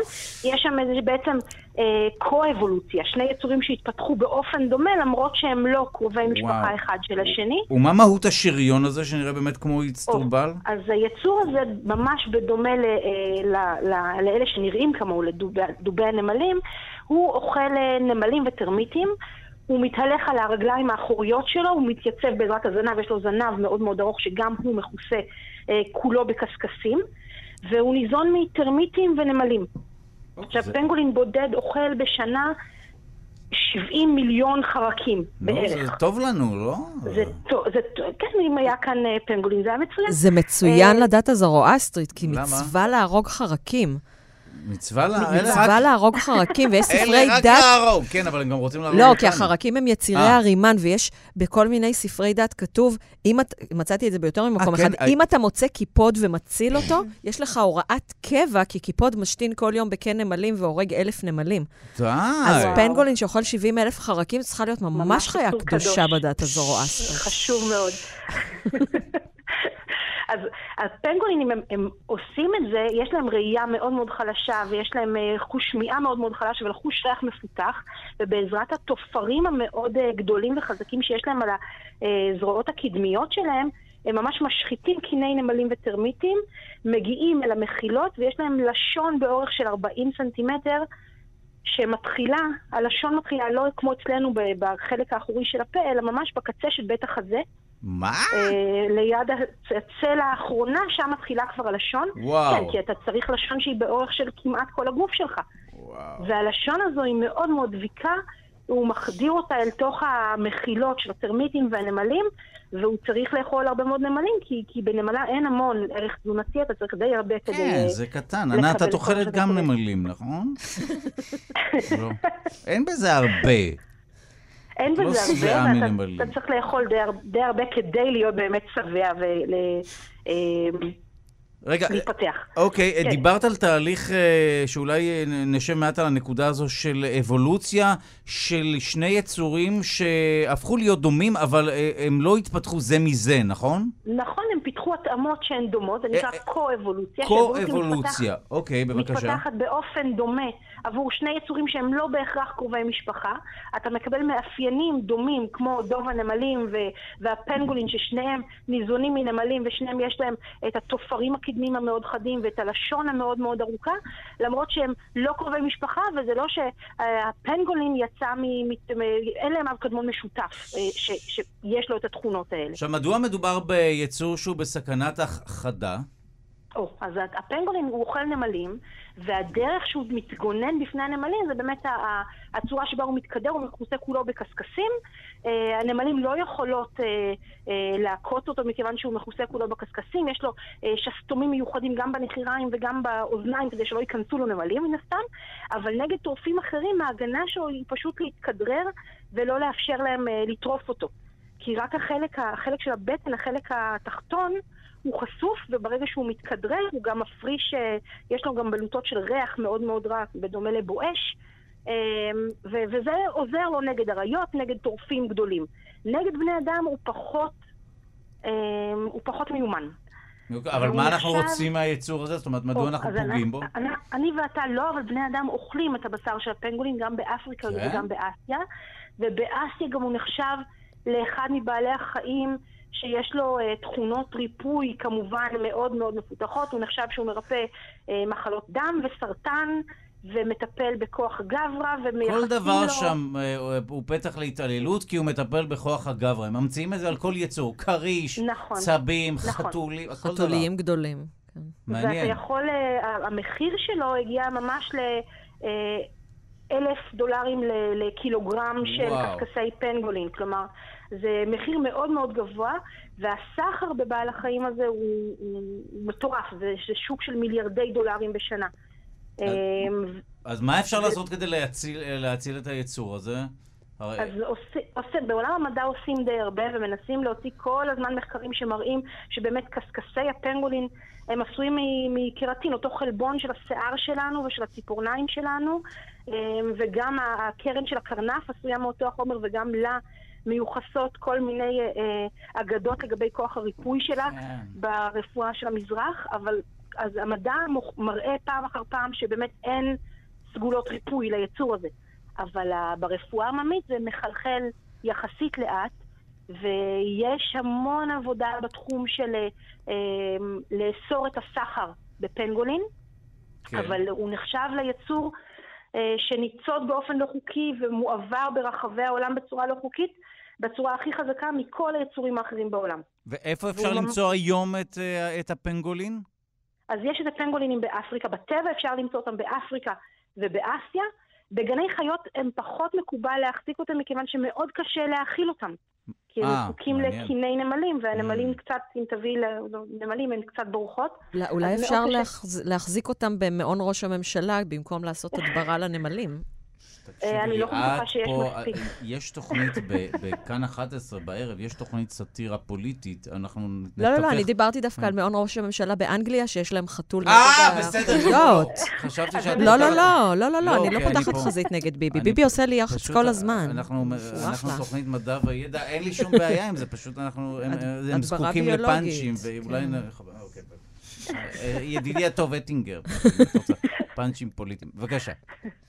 כן, אז שכחתי את השאלה. אה, זה בסדר, אנחנו שכחנו כן. בכלל את הפנגולין. על זה. שלא לא מגדלים אותם בגני לא, לא, חיות, אז- כי קשה להאכיל אותם. נכון, אה, תודה רבה. אז אנחנו בעצם, הנה הכרנו יצור שמזכיר אצטרובל, אה, הוא יונק, והוא נראה מין אה, דוב נמלים קטן, אבל הוא לא קשור לדוב נמלים. גם הרווחנו שיחה על קו-אבולוציה. יצורים שנראים אותו דבר, אבל לא התפתחו מאב קדמון משותף, אלא האבולוציה פעלה בשתי זרועות, אה, ובמקביל, וכן נוצרו יצורים דומים. הוא מכוסה בקשקשים אה, שמזכירים אכן אצטרובל, ואוכל המון המון נמלים. וטרמיטים. וטרמיטים. אה, הדברה ביולוגית. ממש. אגב, אתמול חשבתי על זה שבעצם אה, אנשים אוכלים אותו, אבל בנמלים יש המון המון חומצת נמלים. וזה עלול להפוך את הבשר שלו ללא מאוד טעים. וכשניסיתי לחפש באמת איזה טעם יש לפנגולין, אז הדיווחים ברשת על בשר פנגולין הוא באמת שזה לא... אה, יש איזה טעם מוזר וריח משונה כנראה מתזונת הנמלים אה, שהוא ניזון ממנה. ועדיין בני לא אדם מומלץ. מתעקשים לאכול אותו אה, ולפגוע בו. כן, טוב, זה מאוד משונה. יופי. אנחנו רוצים להודות מעומק הלב לביולוגית ורד שפירא ממכון דוידסון. תודה רבה על השיחה הזו. תודה לכם.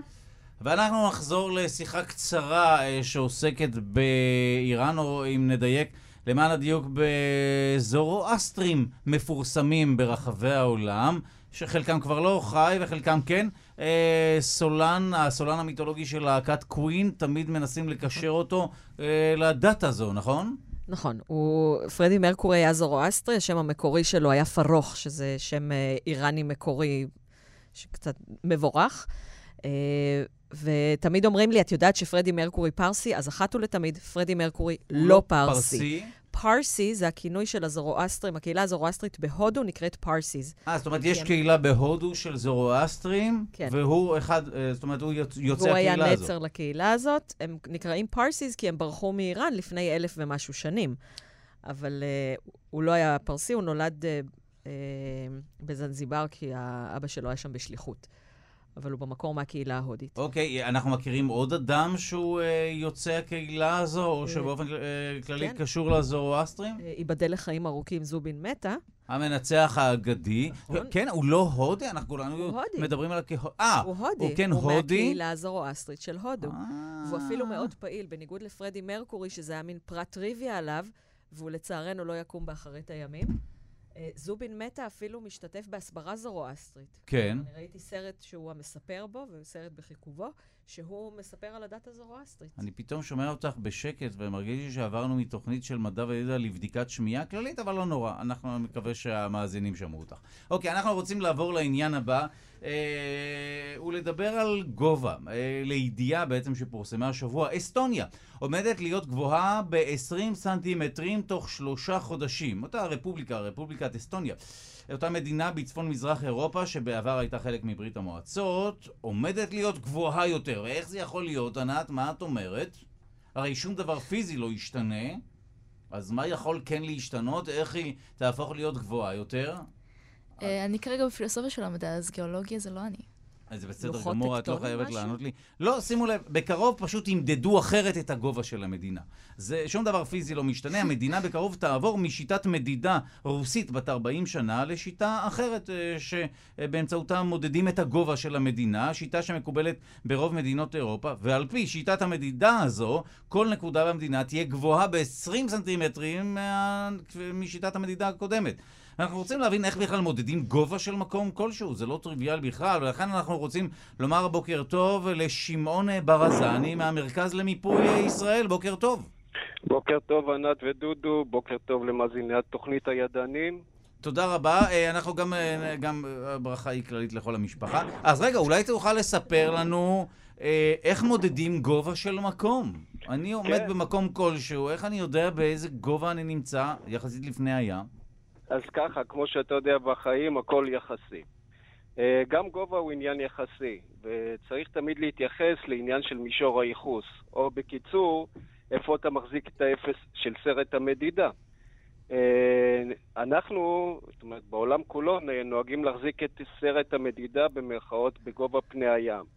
אבל כמו שאתה מכיר את השיר של רון שובל לפעמים, לפעמים הים סוער ואין גלים, גם אתה לפעמים.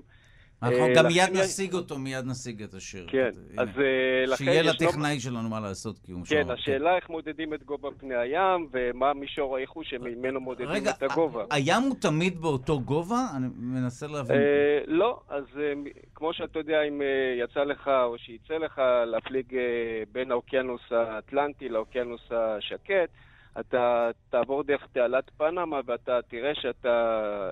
יש הפרשי גובה בין האוקיינוס האטלנטי או. לאוקיינוס השקט. כן? כן, אה, ולמעשה כל אה, אזור יש לו את גובה פני הים שלו, והוא נמדד אה, בממוצע לאורך השנים ברצף. זה מכשיר שנקרא מריוגרף, לדוגמה ביפו, בנמל יפו יש מכשיר כזה. אם אתה תעמוד על קצה הרצי ותסתכל קצת למטה, אתה תצליח אפילו לראות אותו.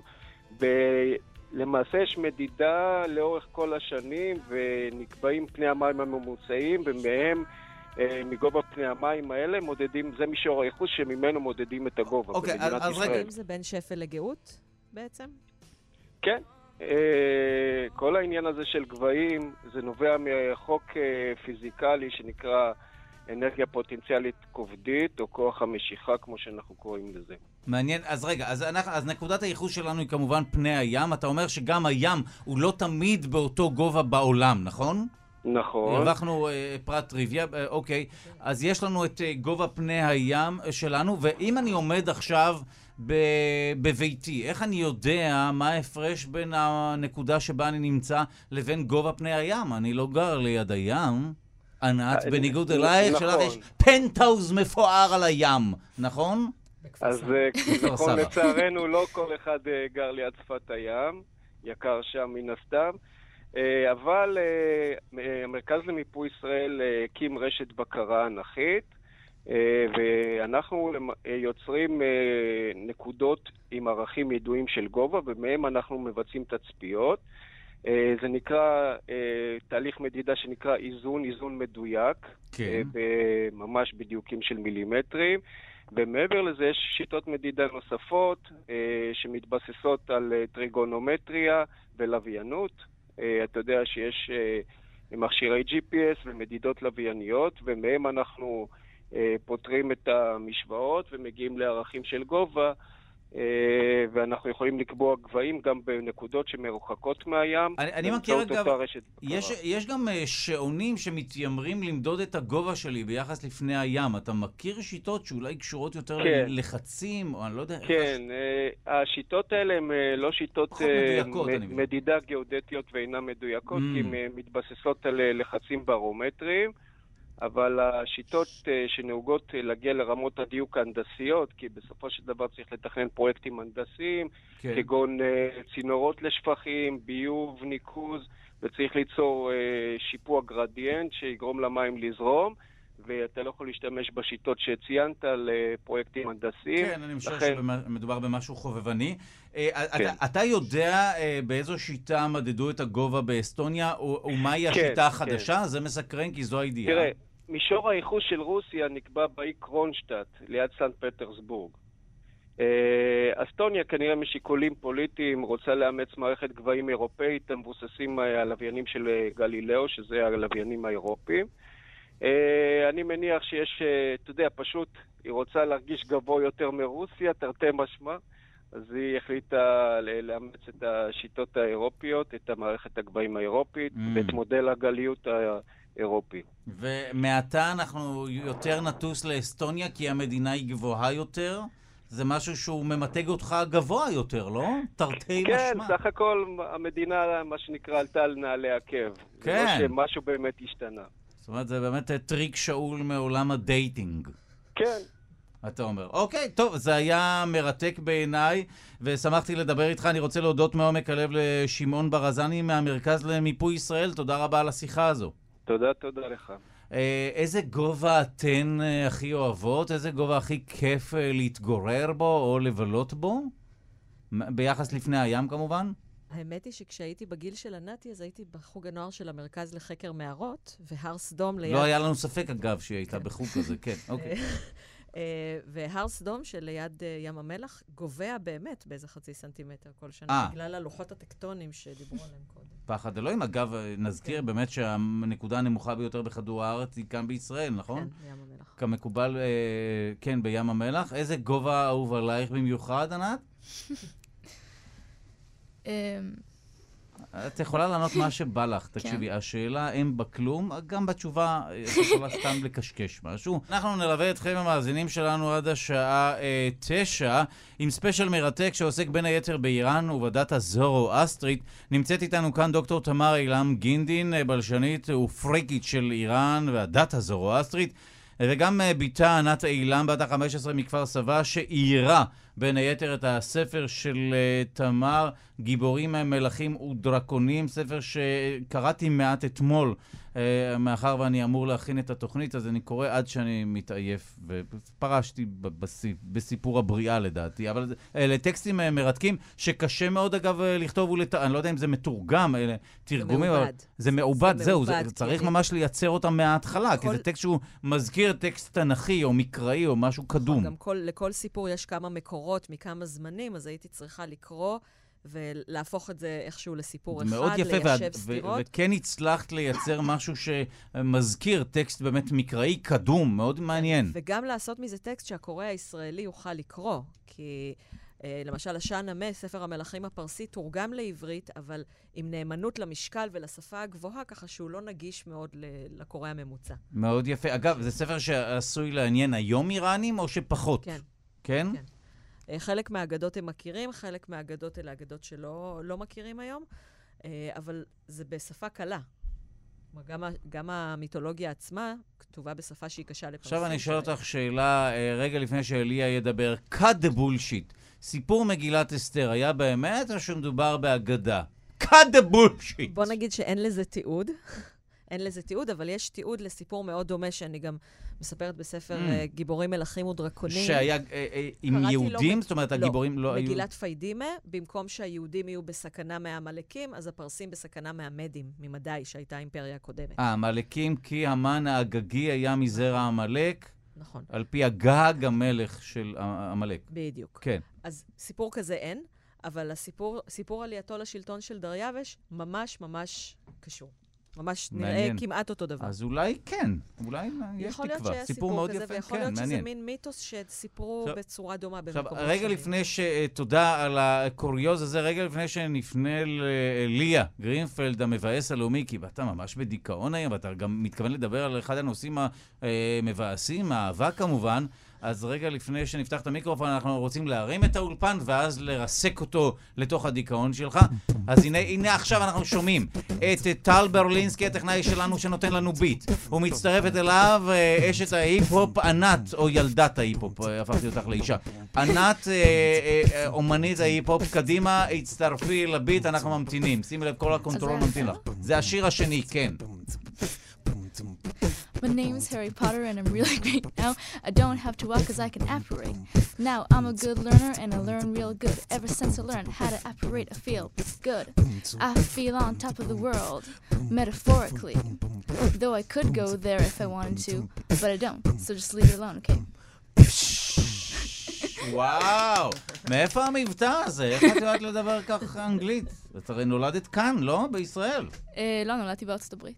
אה, אז הנחתי משהו לא נכון, ואז לא הבנתי, אבל עכשיו סגרתי מעגל. בארץ בגיל שנה. אה, עלית בגיל שנה, כבר חמושה בשפה ובמבטא. ידעת הכל. לא, אבל מבטא מושלם. אה, למדתי מהרבה, הרבה- צפייה בהרבה הרבה סדרות טלוויזיה אמריקאיות. גם אני צפיתי בסדרות, אבל המבטא שלי הוא של ישראלי שמנסה לשבור את השיניים באנגלית. טוב, תודה רבה לך, ענת. כל הכבוד, זה היה מדליק.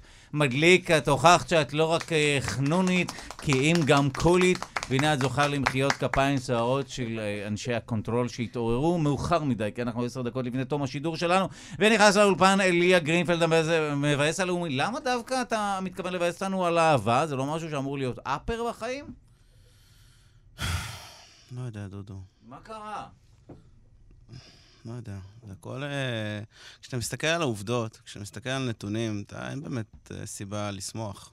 לא, מהן העובדות? מהם הנתונים? קודם כל, אתה יודע שב... הנה אה, פריט טריוויה מעניין. אתה יודע שבשליש ממסמכי הגירושים אה, בארצות הברית בשנה האחרונה הופיעה המילה פייסבוק. כעילה, אחת כן, אה? אתה. מתחתן, אבל כל היום בפייסבוק, אלבום תאילנד 2010. קל, אה, קל, אה, כן. האמת שבאתי לפה בשביל אה, גם למכור משהו. מה, בבקשה.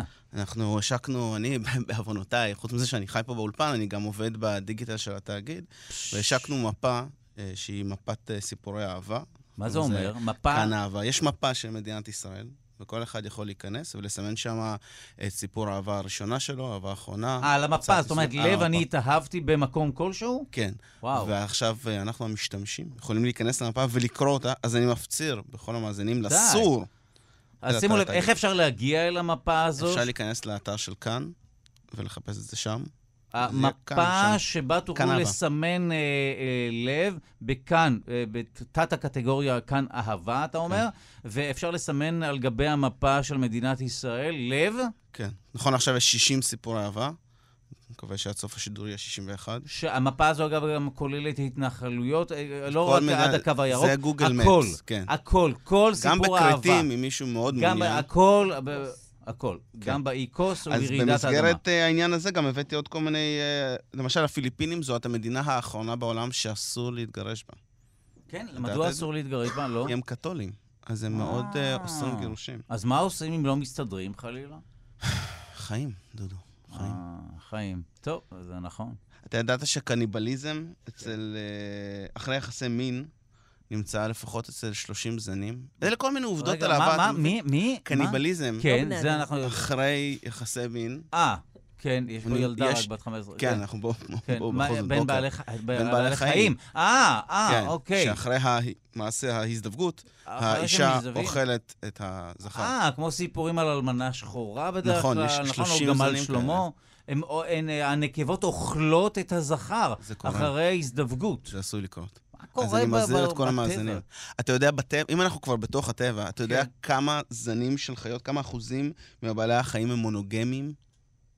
כמה? שלושה, דודו. באמת? מ- מלבד הפינגווינים, אני יודע, אבל מי עוד מעניין? הפינגווין מהקרוני האצילי, הזאב האפור, אה, העגור, אבל אנחנו במיעוט פה. מה אתה אומר? אנחנו כאילו נחשבים מונוגמים? כן, לדעתי אה, אנחנו מנסים, שאתה- מנסים, זו השאיפה. כן. אה, על הנייר, על הנייר. אוקיי, אז זאת אומרת, אה, זה לא נפוץ בטבע, אתה אומר, המבנה הזה של מונוגמיה, של זוגיות. נכון. ואני בן 31, דודו, אני יודע שאני נראה כמו בן אה, 29, אבל אני בעצם 31. היינו בטוחים. ענת אמרה, הנה ילד בן נכנס. 29, ואז מתברר. ילד בן חמש. רגע, ואתה כרגע נמצא בזוגיות? לא, די. היא נפרדה ממני. באמת? כן, מתי הושלכת? מתי? לפני חמישה חודשים. מה אתה אומר? מדוע היא מאסה בך? אנחנו לא נפתח את זה פה, אפשר לא. אחר כך לשבת באולפן חלילה, כמה זמן ולשוחח. הייתם יחדיו? שנתיים. בכל זאת, הגענו לפינה- לפינת הרכילות. שנתיים. אחרי שנתיים. הושלכת? הושלכתי. תאמין. לי. זה הדדי, אנחנו שתינו טוב לנו עכשיו. לא, זאת אומרת, אה, אתה עדיין בדיכאון. כן. גיל הנישואים הממוצע בישראל בשנת 2014 היה 27 וחצי. אצל נשים 25 Mm. ואצל גברים 27 וחצי. וואו, זה נורא מוקדם. אני בן 31. איחרתי אתה את רוצה. להינשא? אני זה מאוד, כולל אם מישהי מאזינה, קצת יותר מסורתיים מאיתנו. נכון, נכון. מעניין. אה, אנשים דתיים הם, הם קצת, אה, קצת יותר מסור... הם, הם לפני זה. אה, אבל הגיל הזה רק הלך ועלה, אבל עדיין... לעולם לא אמצא אף אחד, כי זהו, עברתי את ה... כן, אתה מאמין שלא תמצא, אתה שואף לזוגיות. אז בוא נראה מה למדנו באמצעותך. כן. גם דיברנו על בעלי חיים שכאשר הם אה, מזדווגים, אז uh, הנקבה אוכלת את הזכר, לעתים. את הראש, לעתים את כל גופו. אנחנו מכירים את זה מגמל שלמה ואלמנה שחורה וכולי. למדנו באמצעותך את הגיל היחסית מוקדם בישראל לנישואין, אבל... Uh, אוהב את הסיכום. ומה מה עם אה, גירושין? מתי מתגרשים בפעם הראשונה? זו שאלה מצוינת, אני לא יודע. את אין לך. נתונים, אבל אפשר באמצעות... אבל שיאנית הגירושים בישראל, כן, יאיר, ירושלים. באמת? הייתי בטוח שמודיעין. כן, זו לי- השמועה. כן, השמועה היא שמודיעין, אני פעם ערכתי שם משאל רחוב, ואנשים אמרו לי שכאן מתגרשים המון. זה, מודיעינים צריכים משהו בחיים שלהם בגלל הריק של אה, חייהם האורבניים, אז הם מוצאים איזה עניין. יפה. זאת אומרת, הם ממציאים הם. עובדות טריוויה. לא, אני. מניח, יכול להיות שיש בזה, כמו כמו על כל סיפור מיתולוגי, יש בו יסוד קטן של אמת. כן, יפה. אבל. בירושלים, שם כן. הבלגן חוגג. עם 725 זוגות תושבי העיר נפרדו בגט בשנת 2016, לעומת 701 בתל אביב. שנפרדו לא באמצעות גט, אלא באמצעות באמצעות. לחשים כי בתל אביב לא וכשפים. מתחתנים. זה גם, יש בזה זה גם משהו. טרנד חדש כזה, אתם התל. אביבים. אתה מבין? אתה מבין? אתה אה, מובא, אתה מביא עובדות, אתה באים יודע מה, הולכים, עושים אה, לך. אליה, ברשותך, נשאר לי, יש כאן ילדה בת 15, מאוד מסקרן אותנו כאן באולפן. האם את אה, חולמת להינשא, או שזה לא חלום שלך? דודו, אתה מנסה לעשות פה שידוך? לא, לא, לא, ממש לא, ממש לא. כמשפטן אני אומר לך שאני לא מנסה לעשות שידוך. אה, ובכל זאת, סתם מסקרן אותי? אה, לא, אני גם גדלתי עם אמא שלי שהיא לא הכי דוגלת בנישואים, אז אני לא... אה, את לא רוצה להינשא לעולם? זה לא זה בתוכנית. הבעיה בדור הזה. לא בתוכנית. אוקיי, אז אה, הנה הרווחנו, אנחנו רוצים להודות, בואו נודה אחד-אחד ונסיים את המשדר הזה בצורה מסודרת. תודה מעומק הלב לאליה גרינפלד, המבאס הלאומי, שמחפש בת זוג. אז כן, אם מישהי, אתם... אה, הטלפון הוא 054 הנה, 33 טוב, אחר כך. אנחנו נפרסם את זה כמובן. אנחנו אה, כמובן נודה לדוקטור תמר אילם גינדין, אה, בלשנית וחוקרת מהמרכז האקדמי שלם וממרכז עזרי שליוותה את המשדר הזה, אה, יחד עם בתה ענת אילם בת ה-15 מכפר סבא, שעומדת החופש זה גם להצטרף לקייטנת מתמטיקה וכולי. יש לנו עוד כמה שניות להיפרד, אז אה, שיהיה בהצלחה כמובן. ונזכיר שאת גם, אה, ענת, את תיארת את הספר של אה, אימא שלך, נכון? תמר. הספר הוא גיבורים, מלכים ודרקונים, מיתולוגיה איראנית לכל גיל, מאת דוקטור תמר אילם גינדין, שאפשר לרכוש, היכ- היכן אפשר לרכוש את הספר? אמור להגיע בימים אלה לכל החנויות. ממש בחנויות? ובאתר של הוצאת זרש. אה, הוצאת זרש! תאמיני לי, עקצת את המערכת. טוב, אז אה, אה, הוא ספר שנראה על פניו, וגם מה שאני אתמול קראתי מרתק. וכתוב נפלא, תודה רבה לכל מי שעמל על השידור הזה. תודה רבה לעורכת ולמפיקה שלנו, ענת רחל אורי. תודה רבה לטכנאי ואיש ההיפ-הופ, ה-MC טל ברלינסקי. תודה רבה למאפרת דניאלה בן יאיר. תודה רבה ליגאל שפירא, להתראות.